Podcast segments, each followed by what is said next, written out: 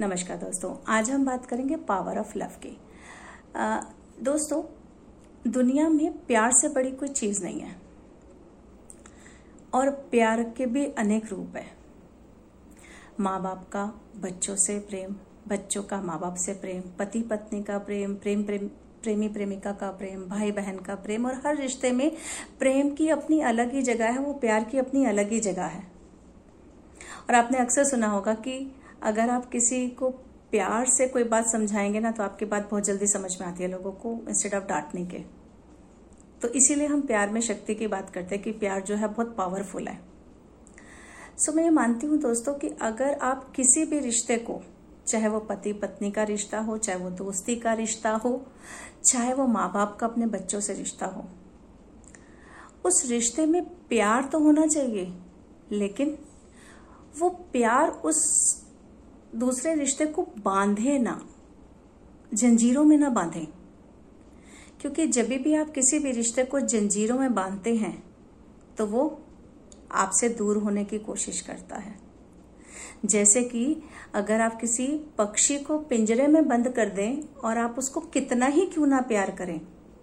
आप उसको सुबह शाम अच्छे से खाना दे रहे हैं, आप उसको बहुत प्यार कर रहे हैं, लेकिन जिस दिन आप वो पिंजरा खोलेंगे, उसी दिन वो उस पिंजरे से उड़ जाएगा। क्योंकि आपने उसको बांधने की कोशिश करी या आपने कभी भी उसको रो, अपने आप से जोड़ने की कोशिश नहीं करी। अपने इमोशंस के साथ उसको जोड़ने, उसके इमोशंस को जोड़ने की कोशिश नहीं करी। तो दोस्तों, रिश्ते जो है ना, वो प्यार पे टिके होते हैं, लेकिन उन रिश्तों को आप अगर सम्मान देंगे उस सम्मान के साथ साथ आप उनको वो जगह देंगे कि वो आपको आके कुछ बोल पाए। तभी वो रिश्ते हैं, वही प्यार है, जिसकी वजह से कुछ लोगों के रिश्तों में कभी कोई खटास नहीं आती और उनके रिश्ते हमेशा से प्यार भरे रहते हैं। आपने ऐसे बहुत सारे एग्ज़ाम्पल देखे होंगे जहाँ पर कितनी भी एज क्यों ना हो जाए हस्बैंड वाइफ की, वो एक दूसरे के बिना रह नहीं पाते, एक दूसरे के बिना खाना नहीं खाते बिकॉज़ उनके रिश्ते में वो अंडरस्टैंडिंग वो इमोशनल टच है। वो एक दूसरे को बाँध के नहीं रखते, वो एक दूसरे को इमोशनल टच करते हैं। इसीलिए जो रिश्ता प्रेम है ना, जो प्यार है, वो रिश्ते को समझने और मज़बूत बनाने के लिए आपको उनको समझना पड़ेगा। और कई कई बार क्या होता है कि हमारे रिश्तों में हम, हमसे गलतियाँ भी होती हैं। तो प्यार का दूसरा रोल भी ये भी है कि अगर किसी से गलती हो तो उसको माफ़ करना बहुत ज़रूरी है दोस्तों।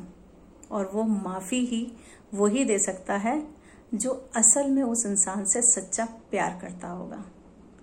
तो प्यार का मतलब है दूसरों को समझना, उनकी गलतियों को माफ़ करना, उनको बाँध के न रखना, उनकी खुशी में अपनी खुशी ढूंढना। आप खुद तो खुश हो। उसके साथ साथ दूसरों की खुशी में खुश होना भी प्यार ही है।